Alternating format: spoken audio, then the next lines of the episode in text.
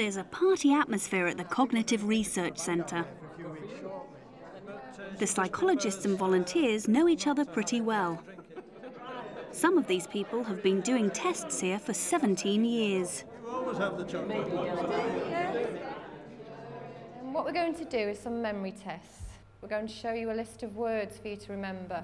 The volunteers are part of a massive longitudinal study. Several thousand people are involved.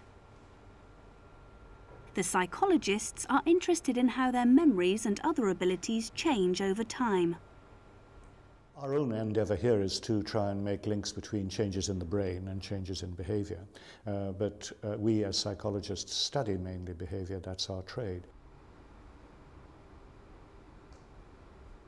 Okay, now you're going to see six numbers. For the comparative novices, Pam and Emma, the tests are quite a challenge.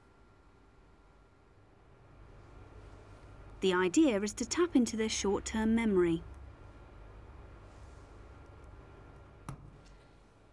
Okay, getting harder now. I've got nine digits to remember. Pam's doing okay, not so sure about Emma.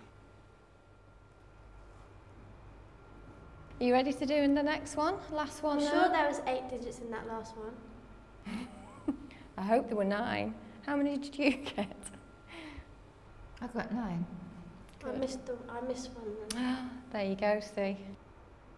Concentration helps, but the tests seem to go on forever.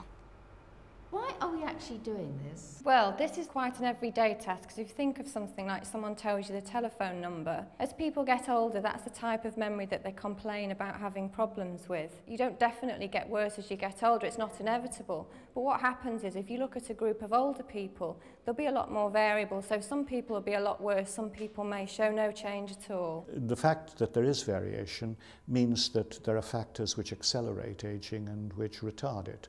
Uh, and both these things are important because we want to avoid the accelerators and we want to find out what makes some people lucky. Results from a wide variety of tests suggest that we don't necessarily get worse across all tasks.